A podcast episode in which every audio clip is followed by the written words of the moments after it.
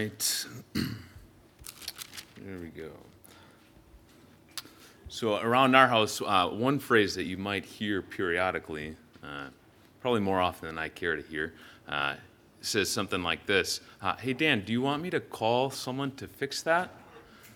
Now, typically, what's, what's behind that statement is a, a lot of love and care for sure, but it also has this underlying statement that says, Your attempt to fix it has failed once again, right? so there, there's a, currently a, a, toilet that I've been battling with quite a long time. Uh, the, the, railing on the stairway took quite a while, but I did figure that one out. Uh, see, home maintenance has never been something that I've been strong in. And with home maintenance, you basically need two components you need the knowledge of what to do, and you need the right tools. If you have the right knowledge but don't have the tools, a lot of things you can't fix. If you have the right tools but not the knowledge, that's not going to help either. And when we first got married, I had neither of those. And oftentimes I still have neither of those. But, of course, with YouTube, I mean, I've, I've come a long way. Uh, with YouTube, I mean, you can do, well, not, not anything, but you can do a lot, right? There's a lot of home maintenance you can do. Now, when it comes to Bible interpretation, you need those same things. You need to know what you're doing, and you need to have the right tools. And so we come to a passage that's quite uh, interesting. Uh, I think it's one of the most exciting ones in the book of Mark. It's very just got a lot of things going on, and it can feel thorny, can feel confusing. But if you have the right tools and know what to do, it actually is quite clear, and it's very enjoyable. And so you, I think you can read this passage and enjoy the way Mark is putting this together as an author, and then also exalt the Lord Jesus and enjoy Him for what's being communicated communicated here.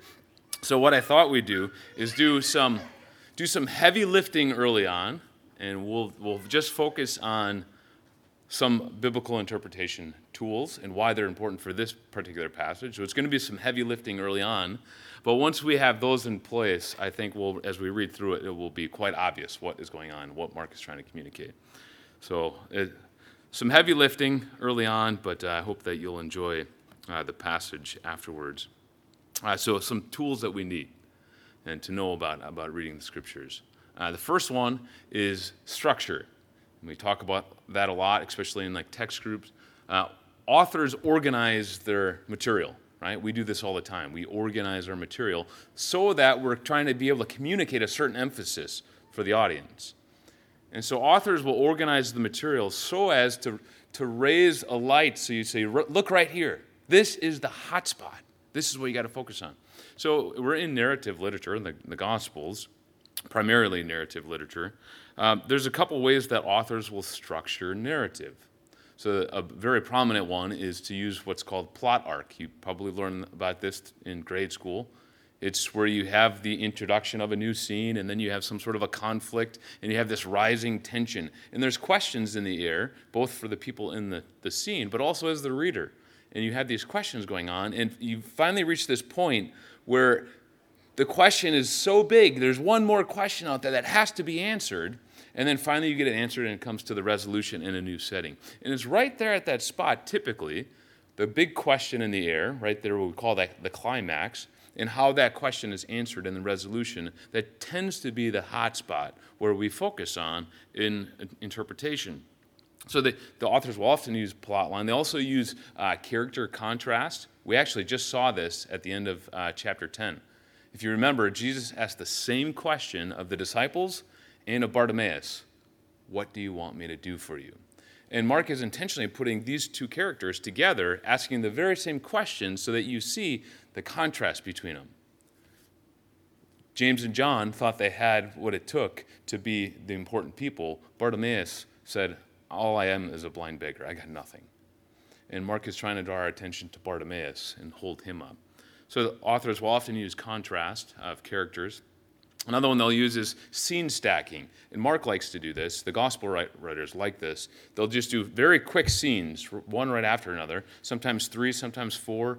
Um, and what you want to do is take all those scenes together because oftentimes it goes something like A, A, B, or it might go A, A, A, meaning they have similar meanings, and the author is trying to put these scenes together. They don't have like a plot line in themselves, They're very quick scenes, sometimes two sentences, sometimes three, and that's it. He moves on to the next scene.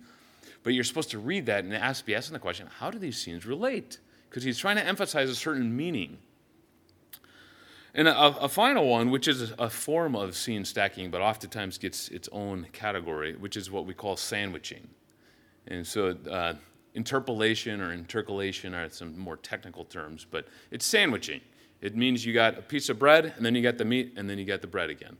And so it's a story within a story. So if you remember Jairus' daughter that Jesus heals, he, first Jesus is on his way to heal Jairus' daughter, and then there's the woman with the flow of blood, and then the healing of Jairus' daughter. And that's a story within the story, and they, they meant to, they're meant to go together, where the, you read the inner part in light of the outer part, and you read the outer part in light of the inner part. And you, you don't want to separate them because they're helping one another so that you can interpret it rightly. And the authors like, like to do this, and Mark especially likes to do this. Uh, many have, have, called, called them Markan sandwiches because he, he just really likes to do this. Uh, I think one of the, my favorite ones is actually right here. And you can see that if you heard, saw it when, in the reading. First, there's the cursing of the fig tree, then there's the temple upheaval, and then the fig tree is cursed. Now, what's interesting about this one is that sometimes in the sandwiching you have uh, what you might call the extra sauce. You know, you go to a, restaurant, you order a burger, and sitting right next to the burger is the secret sauce of the, of the uh, restaurant, right? Now, what you don't want to do is just eat the burger and toss the sauce. Like the sauce is that you put that on the burger, and that's going to make the burger unique. This is, this is the stuff. And what happens is sometimes after the sandwiching happens, there's an explanation of what actually we're supposed to get from it. And we have that in this one. He doesn't just move on to the next scene. We actually have Jesus then give instructions for how do we respond to that very sandwich that we saw. And so this, this is a, a fun one because what we then know or should assume is that the hot spot or what we're really supposed to focus on is not necessarily the sandwich but it's actually instruction at the end. That's the secret sauce. That's the extra sauce that is going to colorize everything. So the first thing is to know structure, uh, the sandwiching uh, method that Mark uses here. A second tool uh, that will be important for us is the action proclamation, or you could say symbolic action. So this is common throughout the scriptures. It's common in our day. Right? We'll use symbolic action. We don't even have to use words, but we're, we're communicating something by an action. So if we were talking and you said something like, hey, can you keep this confidential? I could go, right? I didn't say anything, and I don't need to say anything. I've just communicated to you. My lips are sealed, they're zipped, right? Yes, I can, I can keep this confidential. So we do this all the time. Uh, or uh, there's a team uh, at one of the fields I play at in softball. Their, their team is Mangoes, right? Let's say we were playing the Mangoes uh, today, and you said, "So how do you think the game's going to go against the Mangoes?" And I had a cup of yellow juice here, and I drank it, and I turned it around, and it's a mango juice. And I didn't have to say anything. All I'm saying is I'm going to be drinking mango juice for lunch, right? It's communicating. We're going to crush them. I don't have to do anything. It's just this communicating this action out, you know, non-verbally. Well, the prophets love to do this, right? Sometimes it's very, very dramatic, like Hosea, remember? Uh, the prophet Hosea is, is commanded to go and marry a prostitute, who the prostitute then leaves uh, Hosea, and he's supposed to go get her back. And all, all the while communicating to God's people how much they are uh, like adulteresses to God. They're supposed to be married to God, and they have gone after other false gods. They're like the adulterer. And yet God continues, by his grace and mercy, to run after her. Hosea's life is meant to communicate that to the people. So that's a dramatic one, but you also have a lot of smaller ones. Uh, most of the prophets will do these. Like Jeremiah uh, has this clay flask, and he in, in, front of the leaders of God's people, and he smashes it, and is communicating, communicating to the people. This is this is what's going to happen to Israel She's deserted God, and God's going to smash her, and all the oil is going to go running dry. And so they, they would do this throughout uh, their ministry as a way of prophetically proclaiming a message non verbally, right? And what we have here in the passage is Jesus doing that twice. We have two scenes where Jesus is not necessarily proclaiming something verbally, but he's doing it by action. So in the cursing of the fig tree, uh, that's, that's has leaves but no fruit. The, the fig tree is giving in a, the appearance of a tree that will eventually produce fruit. So a fig tree, uh, if you don't know, that they will leaf uh, after they've already the, the, the tree has given signs that it's going to bear fruit, and then it will leaf. So if you see a fig tree with leaves on it, you should be walk, able to walk over and see some sort of a sign that there will be figs. Now, oftentimes you can actually eat those very unripe figs. They're, they're called the early fig, and you can eat those. Just like you can with like a squash uh, vine. You know, many of those flowers you could actually eat if you want to. The flower gives indication that there will be fruit. So Jesus sees this fig tree with leaving. You, you, he should walk over and be able to see signs that it's going to bear fruit, and he sees nothing. And so he curses it. He gives this appearance of fruitfulness, but it has nothing. As an indication, a verbal, uh, nonverbal proclamation that this is the very thing that's happening at the temple.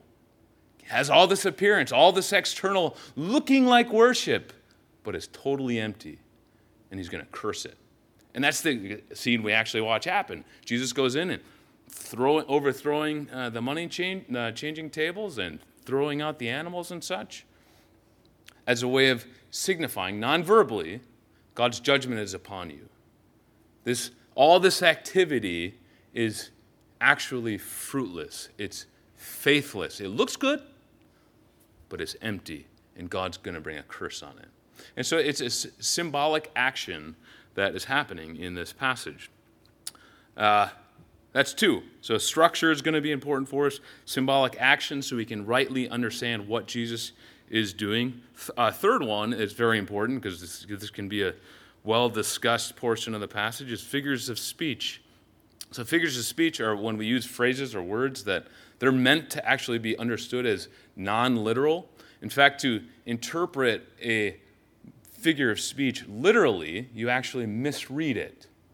Right? So for example, there's metaphors and similes. Right? They're, they're similar, but a simile uses the, the terms like or as, and a, a metaphor just says this is that. So you're comparing two objects, right? So, for example, if I said, My neighbor's dog is a monster, right? That's a metaphor. My neighbor's dog is a monster. I'm comparing these two objects. I'm saying, This is that. A simile would say, My neighbor's dog is like a cheetah. I'm using the like, that's a simile. Now, in both of those cases, nobody listening to me is going to assume that my neighbor's dog is actually not a dog. It's actually got one eye uh, hanging out and it's. You think it's a dog, but you think it's probably snarly and mean, right? It's just, it's not a kind dog. Nobody's, nobody thinks the dog is, uh, is, is actually a cat, a big wild cat. No, you probably think a cheetah, well, he's probably talking about it's fast or whatever. You're going to grab some sort of a characteristic of a cheetah and say, the dog must resemble that, right? But you, you very easily just go, of course he's talking about a dog, but he's trying to communicate something. So, in, order, in other words, if you interpreted what I said literally, you actually totally misheard me. We intuitively do this all the time. We hear metaphors and similes and in, immediately know how to interpret them when we speak them together. And the scriptures use them constantly especially in the Psalms. Another thing we see is uh, what we call exaggeration and uh, hyperbole. Exaggeration and hyperbole are very similar. Exaggeration says something that's sort of over the top. Um, so that's exaggeration is over the top, yet it's possible. Where hyperbole is over the top and it's totally unrealistic. So, for example, I might say, like, let's say I was really full. I ate, ate uh, some pizza. I had a lot of pizza tonight. And I said, Oh, man, I'm so full. I ate that whole pizza. Now, I'm exaggerating. Let's say I, I ate three fourths of it. I didn't eat the whole thing. I'm trying to communicate to you that I just gobbled up a ton of pizza. But it's possible. You, you think, well, he's probably exaggerating, but it's very possible he, he could eat the whole pizza. What I do know is that he is full because he ate a lot, right? That would be exaggeration. Hyperbole would be to say, man, I'm so full. I ate more pizza tonight than Pizza Hut cooks in an evening. Now, immediately you go, well, no, Pizza Hut, uh, they probably cook at least 40, 50, 60 pizzas. There's no way that dude can eat that many pizzas. But clearly he ate a lot. Now, what's important with a hyperbole is if you interpret my words literally, you, you misheard it, right? That, that's a wrong interpretation. But you also don't want to bring it down and go, oh, well, he's just exaggerating, so it probably means he ate a piece or two. Right? I'm clearly communicating that. I'm full because I ate a lot of pizza. So you want to hear that force. You just don't want to interpret it uh, ex- ex- uh, literally, otherwise, you're going to mishear it. Jesus uses hyperbole in here, and we're supposed to hear that as hyperbole.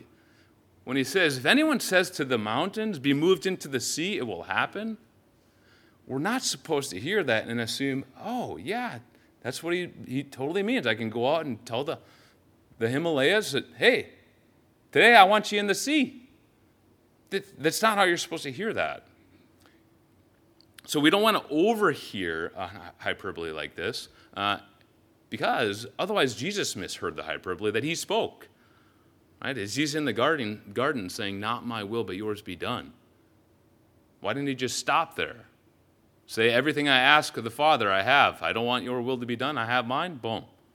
Instead, he goes forward and says, Not yet, not my will, but yours be done. It's submitting under the Father. Or maybe the Apostle Paul missed this note.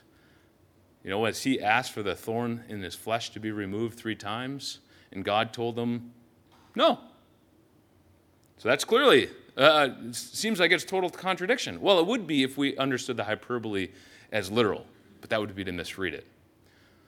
So we don't want to overhear it, but we also don't want to underhear it. Jesus is really trying to communicate something here. Your Father loves to hear you, He delights to answer you. Come, Bring your requests, ask him anything. His ears are open. And so we, we want to feel the force of that. All right, so there's structure that's important, there's uh, figures of speech that are important, there's these prophetic actions that are important, all of them happening within the passage here. But we also have more. We have these historically modeled promises, or what you would call uh, type and ty- typology. A historically modeled promise is when you have uh, a, a, person or an event or some sort of uh, institution like marriage or something in the ceremonial system, a sacrifice or a temple, that is ordained by God to function in history, but it's always pointing beyond itself to another promise. Something else is coming. And this is very common. Uh, we see it throughout the Old Testament of these many things pointing forward. You have, you have David, right, as he defeats the enemies of God's people, right? Rescuing them physically from their enemies, and that God's people celebrate in the plunder.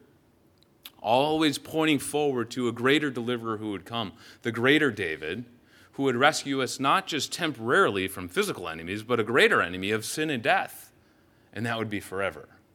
See, David functions in history as a real rescuer, but he's pointing to a greater rescuer to come. Or Jesus says in John 6, as he's talking to the leaders, he says, Hey, you remember the bread that God sent down uh, for, to care for the, uh, the, the your fathers in the wilderness, manna from heaven? He says, God provided for them so that they would live, but eventually they died. That bread communicates a message. He says, because I'm the true bread. That bread pointed to me. I'm the true bread that comes down from heaven, that if you receive me, you'll live forever. See, now what happens in typology, there's always correlation. See, as bread and bread, there's similarity here, but there's always escalation. There's, there's, a, there's a built in limitation with the original, and it's always pointing to something greater.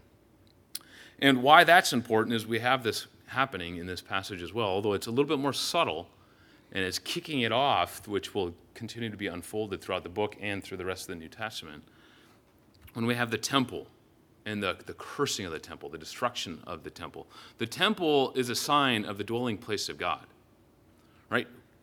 We are made in God's image and we are made to dwell with God. That's how we are most satisfied, is to dwell with God. And you see that right in the garden. Adam and Eve are placed in the dwelling place of God to be with God. And yet, when, once they get kicked out of the garden in Genesis 3, the rest of the Bible is trying to answer the question how are we going to get back into God's presence? Because we need God's presence.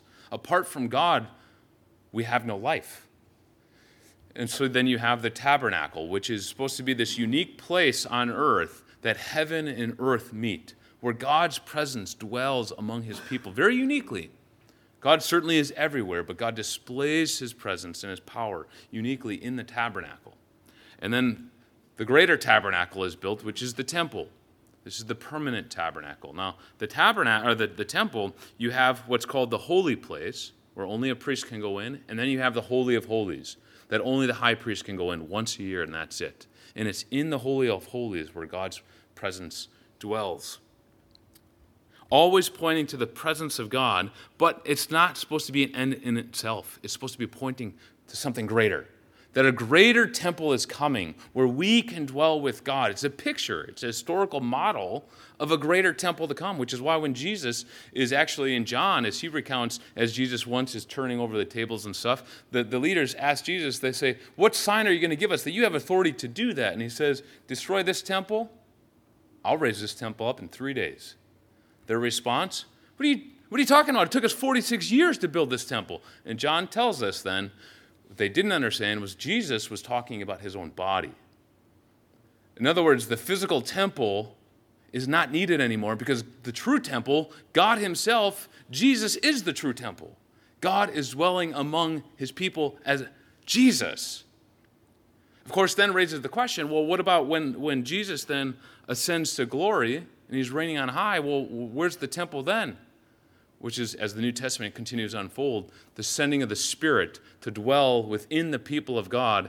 In Corinthians, we're told that the, the, the church collectively is the temple of God. We are God's dwelling place, and then individually as well in 1 Corinthians 6, that we individually are the very temple of God. There's a major question happening in this, in this passage. If God is cursing the temple and putting an end to all those activities there. Where are God's people going to meet God? Because the temple is the place you go to pray. The temple is the place you go to find atonement, forgiveness. The temple is the place you go to worship, to give thank offerings. The temple is the place to meet God. If that's gone, what are we going to do? And this passage is going to move us forward in redemptive history. So that's massively important. Uh, and we have one more thing to, to cover, and then I trust as we read it, it'll be like, that's totally what's happening in the passage. I know a little heavy lifting. We got one more, uh, and that would be the, the use of Bible quotes. And uh, oftentimes, when the authors are quoting from a previous passage, the Old Testament, they're not intending just to grab that little snippet, but you're supposed to go all the way back in and grab the whole passage. So it, it would be something like this if I, if I were to just stand up here and say, When peace like a river attendeth my way. Many of you automatically go, Ah, it is well with my soul. When sorrows like sea billows roll, all I have to do is say the first line, and the whole song can swim into your mind, and you know the message of that, that uh, uh, song, right? No matter what happens, how life hits me, my soul is well with the Lord. Right? So all I have to do is say the first line, and you can instantly do that. Or uh, let's uh, let's see who can get this one here. Uh, if I said this line, um, I said, "You cut him, you hurt him. You see, you see, he's not a machine. He's a man." Anybody got that? Yeah, yeah, it's Rocky Four, one of the greatest movies ever. right after right after the second round, and he finally cuts uh, Drago. And I mean, what, a, what an epic line. But what happens, you say that, you can, you can instantly place yourself right at the early stages, the, the, the fight's starting to take a turn. You go, okay, we might be able to, he might be able to pull this off. The underdog, is going to win it.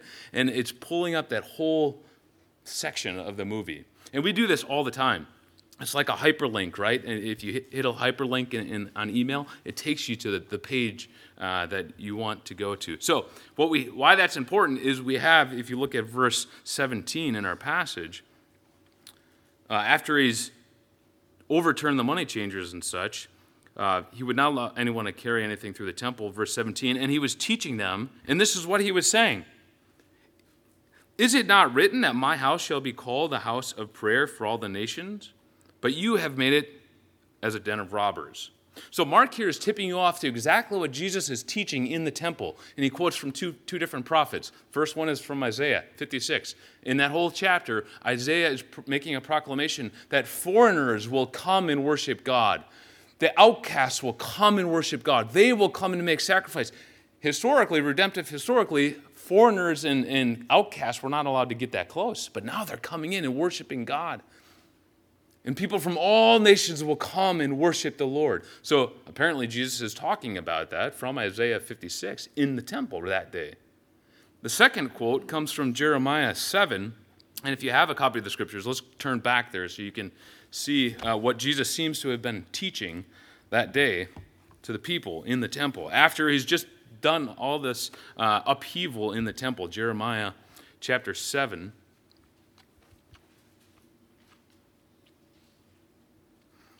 Jeremiah was writing uh, during the time when the southern kingdom of uh, Judah uh, was about to go into exile to Babylon. The northern kingdom had already been taken away to Assyria. They had already been taken captive into exile.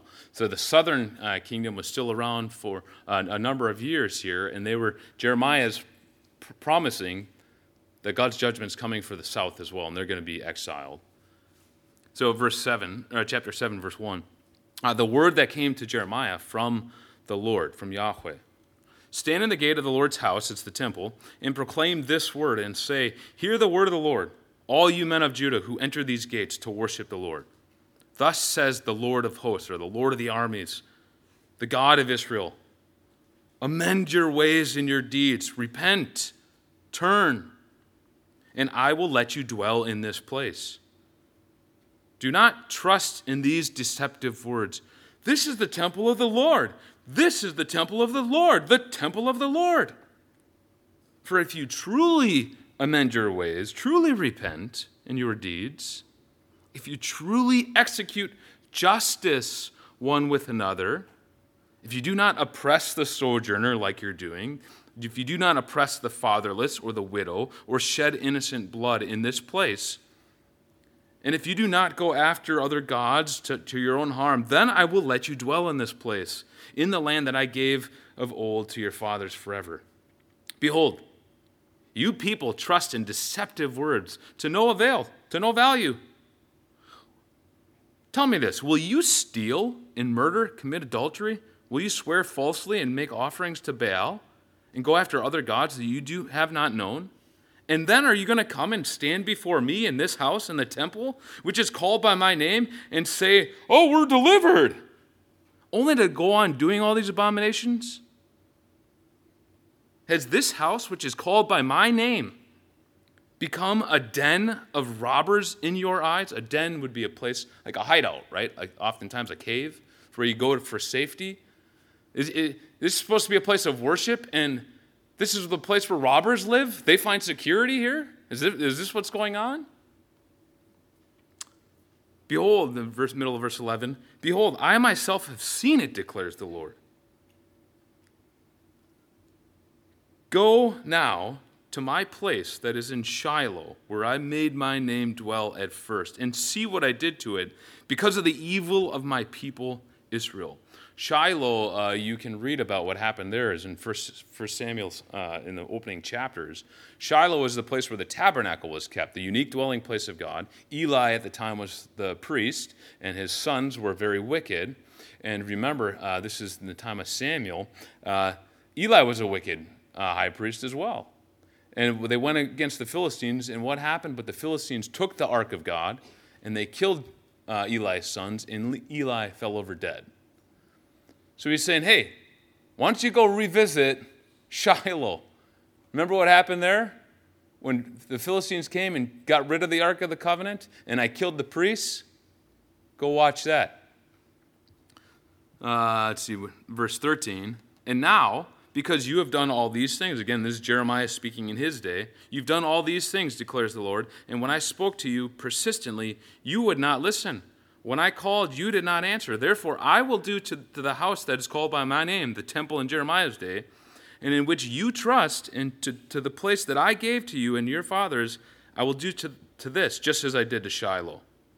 And I will cast you out of my sight. I will cast out all of your kinsmen, all of your the offspring of Ephraim. So, what Jeremiah here is proclaiming to the temp- people in the temple in his day is that you do all this religious activity, but it's totally void of real faith. You come and you oppress people.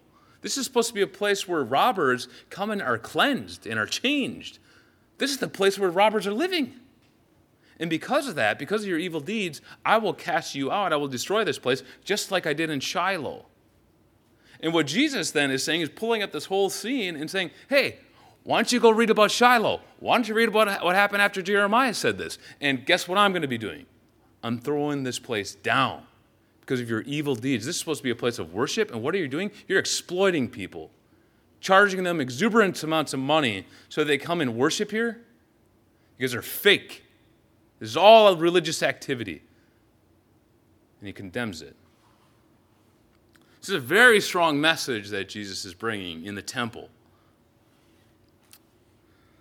All right, so with that, those are our, our five things that we need to know how to read. Uh, and I know time is like running out here, but hopefully now we'll read it and be like, yeah, that's totally what's happening here. Chapter 11, verse 12. We'll just read through it real quick. On the following day, when Jesus and his disciples came from Bethany, Jesus was hungry. And seeing in the distance a fig tree and leaf, appearance of fruit, he went to see if he could find anything on it. When he came to it, he found nothing but leaves, because it was not the season for figs. And he said to it, May no one ever eat fruit from you again. And his disciples heard it. And they came to Jerusalem, and he entered the temple. And he began to drive out those who sold and those who bought in the temple. And he overturned the tables of the money changers and the seats of those who sold pigeons. And he would not allow anyone to carry anything through the temple. And he was teaching them and saying to them, Is it not written that my house shall be called the house of prayer for all the nations? But you have turned, made it into a den of robbers. And the chief priests and the scribes, they heard it, and they were seeking a way to destroy him because they feared him, because all the crowd was astonished at his teaching.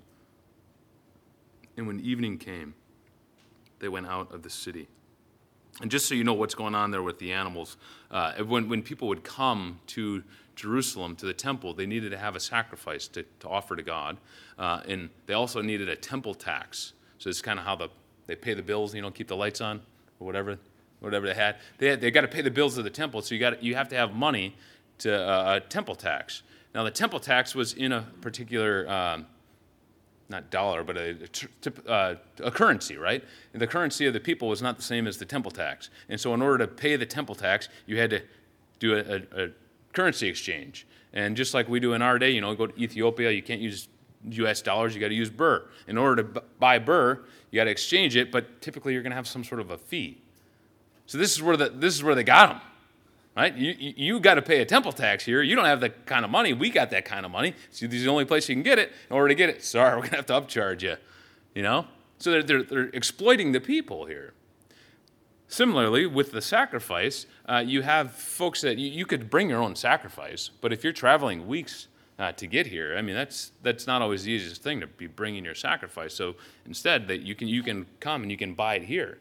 But this is like Valentine's Day, right? I mean, if you're going to do Valentine's Day and you're going to get the, the flowers the day before, get ready. You know, the upcharge happens, right? This is what's going on here. This is not about like worship and caring, loving neighbor. Like that's what we're called to be, right? Love God, love neighbor. This is not loving neighbor and therefore not even loving God. This is all fake. They're exploiting people, they're using people. This is supposed to be a place of worship where people come and find forgiveness and are cleansed and pray this has now come a place to fill your pocketbook and exploit people. And moving on, verse 20, as they passed by in the morning, here's the bottom part of the sandwich. They, they saw the fig tree withered away to its roots. And Peter, Peter remembered and, and said to him, Rabbi, look, the, the fig tree that you cursed has withered. And Jesus answered them, now, this is, you might wonder, is he going to explain what just happened? He doesn't explain it, actually. In fact, he's, I think he's going to answer a question that the disciples aren't, maybe aren't even asking, but they will be asking. What are we going to do if the temple's destroyed? Where are we going to meet God? Where are we going to worship? How are we going, how are we going to be close to God? And so Jesus is going to help them out preemptively. Verse 22 Have faith in God. Truly I say to you, whoever says to this mountain, Be taken up and thrown into the sea, and does not doubt in his heart, but believes that what he has, what, what he says, will come to pass, it will be done for him. Therefore I tell you, whatever you ask in prayer, believe that you have received it, and it will be yours. And whenever you stand praying, forgive if you have anything against anyone, so that your Father, also who is in heaven, may forgive you. So I think what Jesus is doing there with that extra sauce is answering the question what are we going to do now? If the temple system's destroyed, what are we going to do? How are we going to meet with God? Where are we going to pray? How are we going to come close? And if you remember the, the way Mark has gone, 1045 is very key for us when Jesus says, I come and I give my life as a ransom. I am the ultimate sacrifice to actually bring redemption to God's people and to bring them close. And as the temple, the very true temple of God, there, there is no more need for a physical temple. But then Jesus turns around and says, Because of my sacrifice, because I'm the ransom, you may come close, and closer than you ever dreamed, actually. See, the temple had this built in declaration to the people stay away, stay away. Right? Because the temple, the only, only the priest could go in the holy place. If you're not a priest, you're not getting very close. And only the high priest could go into the Holy of Holies one time a year. That's it. So it's always had this message of stay back. You cannot come in. And if you hear that, to, to, to, hear the shift of what's going on, it would be like, it's, you cannot come in yet. You cannot come in yet. You cannot come in yet. And what's happening is all of a sudden, because of Jesus, the way is open. And it's come in. And it's not just come in because you're forgiven, but it's come in because you're God's children. Now, there's a, a, a phrase in here that's very important at the very end of this passage. In verse 25, he says, So that your Father, also who is in heaven, may forgive you. That Mark has not communicated that God is Father to his people in this whole gospel until now. It's only actually the whole idea of God being Father has come up one time in the book. It's in chapter 8 when Jesus says, The Son of Man, when he comes in the glory of his Father. So he's referring to the, the God being the Father of the Son of Man. And now what you have happening is Jesus turning around and saying, Oh, by the way, He's your father too. You see, what happens is a major shift in the New Testament. Old Testament has this idea of God being father, uh, God's people being his children, 15 times throughout the whole Old Testament. In the Gospels alone, you have 165 statements of God is the father of his people. Because what you have is Jesus turning around and saying, not only my father, but is your father too. Because all who, are, all who are united to Jesus have a new relationship with God where we know God is Father and us as His children. This is one of my favorite quotes. I know I've shared this before here uh, from J.I. Packer. This is from Knowing God. I just love this quote. Here's what he says What's a, What is a Christian? The question can be answered in many ways, but the richest answer that I know is that a Christian is one who has God as Father. If you want to know how well a person understands Christianity, Find out how much he makes of the thought of being God's child and having God as his father. If this is not the thought that prompts and controls his worship and prayers and his whole outlook, outlook on life, it means he does not understand Christianity, Christianity very well at all. Here's a key statement The revelation to the believer that God is his father is, in a sense, the climax of the Bible. Now, that's an amazing statement. He says the revelation to the believer that God is Father is, in a sense, the climax of the Bible. Because what he, what he does throughout the chapter, he goes on to say, is, look, it'd be a very great, rejoiceful uh, thing, something to rejoice in, if God forgave you and that was it. That, that would be amazing. You were born a child of wrath and deserve God's everlasting wrath forever, and God would be righteous. And if he, if he wiped out your debt, and said, no, no more debt, and just forgave you, that would be a glorious thing, even if he kept you out here. Say, now you stay out there. I, I don't, I'm kind of sick of you. That was the wrong way to treat me. I'll forgive you, but stay away. That would still be an amazing thing. And what, what, what Packers points out is that would be a glorious thing, but isn't it now by far greater to know God as Father? Because it communicates not just a judge forgiving a criminal, this communicates the all powerful, all knowing, faithful, good, caring, gentle, merciful God coming close as Father. This is a perfect love that is very hard for us to grasp because we see so little of it in our world. And even the, the best small pictures we see of it, it, it is so full of selfishness. I'm a selfish dad. Every once in a while, it's, it's helpful to be able to see, oh, there, there came out something of, of love that's a, a small picture of it, albeit how sinful and selfish I am. And I've told you the stories about how I try to go to uh, my kids' uh, sports uh, activities, and I struggle there. I struggle to cheer. And I don't know why this is in me. I can cheer at my own softball games, but when I'm at my kids' games, I cannot cheer because I start getting choked up. Now, two years ago was the first time I fully experienced this, and I have an update for you. I go to these things, the cross country meet, the volleyball uh, games, the soccer games. The other day I was at a volleyball game, I couldn't even get a single word out still. I don't care how my kids are doing in the sport. I don't care if they're the worst on the field. They're my kids, and I love them, and I'm proud of them, and I cherish them. Stand at a cross country meet, and I, I actually got a line out the other day, and it was glorious. I want to. I just, I'm, I love them so deeply. And it's such a small picture. I am a selfish man.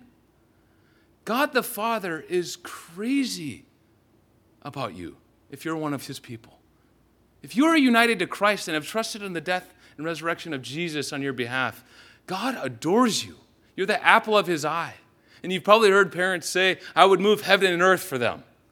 And they're, they're, we're trying to communicate. I, w- I would do anything for them. If they needed something, I'd, I'd, I'd, sell the car just to care for them if they were in great need. I'd give them one of my organs if I had to so they could live. I'd do anything. And just think of the hours and hours and dollars and dollars that parents pour on their kids, and they do it joyfully because they love them. And here, when we think of God as Father and Jesus saying, Look, you can, you can ask the Father, and He'll move the mountains for you. He loves to hear you.